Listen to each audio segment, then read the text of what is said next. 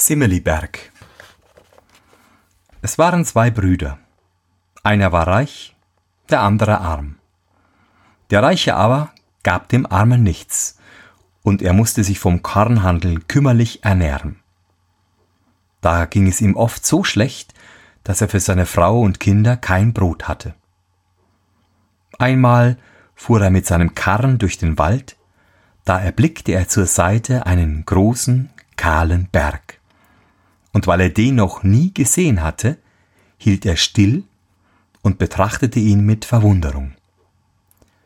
Wie er so stand, sah er zwölf wilde, große Männer daherkommen.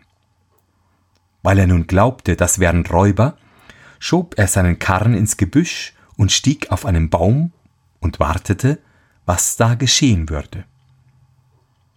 Die zwölf Männer gingen aber vor den Berg und riefen Berg Semsi, Berg Semsi, tu dich auf.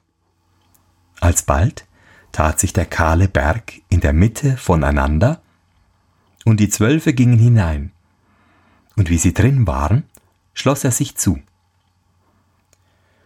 Über eine kleine Weile aber tat er sich wieder auf, und die Männer kamen heraus und trugen schwere Säcke auf dem Rücken, und wie sie alle wieder am Tageslicht waren, sprachen sie Berg Semsi, Berg Semsi, tu dich zu.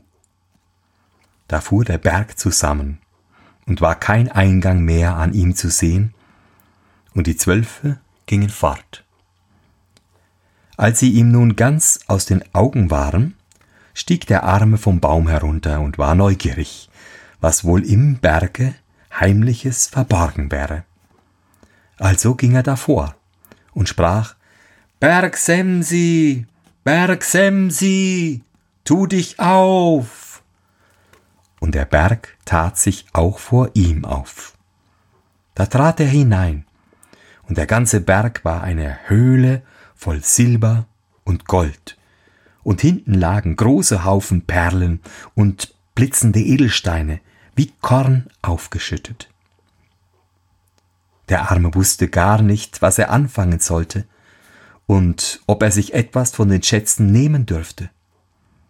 Endlich füllte er sich die Taschen mit Gold, die Perlen und Edelsteine aber ließ er liegen. Als er wieder herauskam, sprach er gleichfalls Berg Semsi, Berg Semsi, tu dich zu. Da schloss sich der Berg, und er fuhr mit seinem Karren nach Haus. Nun brauchte er nicht mehr zu sorgen und konnte mit seinem Golde für Frau und Kind Brot und auch Wein dazu kaufen, lebte fröhlich und redlich, gab den Armen und tat jedermann Gutes.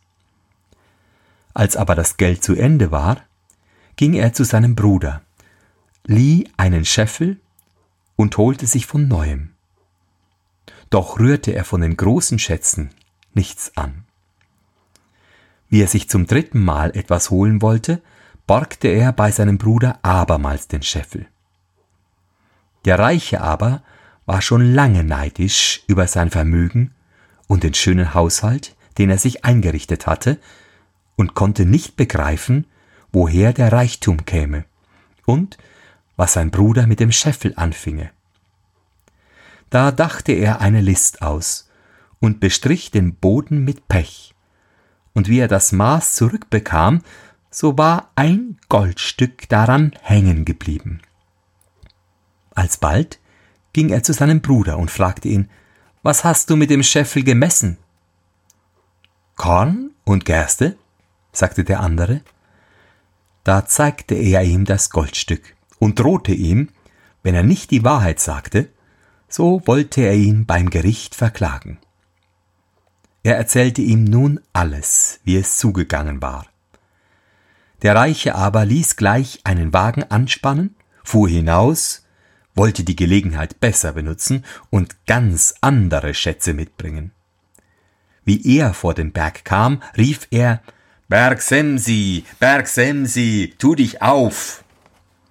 Der Berg tat sich auf, und er ging hinein. Da lagen die Reichtümer alle vor ihm, und er wusste lange nicht, wozu er am ersten greifen sollte. Endlich lud er Edelsteine auf, so viel er tragen konnte. Er wollte seine Last hinausbringen, weil aber Herz und Sinn ganz voll von den Schätzen waren, hatte er darüber den Namen des Berges vergessen und rief Berg Simmeli, Berg Simmeli, tu dich auf. Aber das war der rechte Name nicht. Und der Berg regte sich nicht und blieb verschlossen. Da ward ihm Angst. Aber je länger er nachsann, desto mehr verwirrten sich seine Gedanken und halfen ihm alle Schätze nichts mehr. Am Abend tat sich der Berg auf, und die zwölf Räuber kamen herein, und als sie ihn sahen, lachten sie und riefen Vogel, haben wir dich endlich. Meinst du, wir hätten's nicht gemerkt, dass du zweimal hereingekommen bist? Ha, aber wir konnten dich nicht fangen. Zum dritten Mal sollst du nicht wieder heraus. Da rief er, ich war's nicht, mein Bruder war's. Aber er mochte bitten um sein Leben und sagen, was er wollte. Sie schlugen ihm das Haupt ab.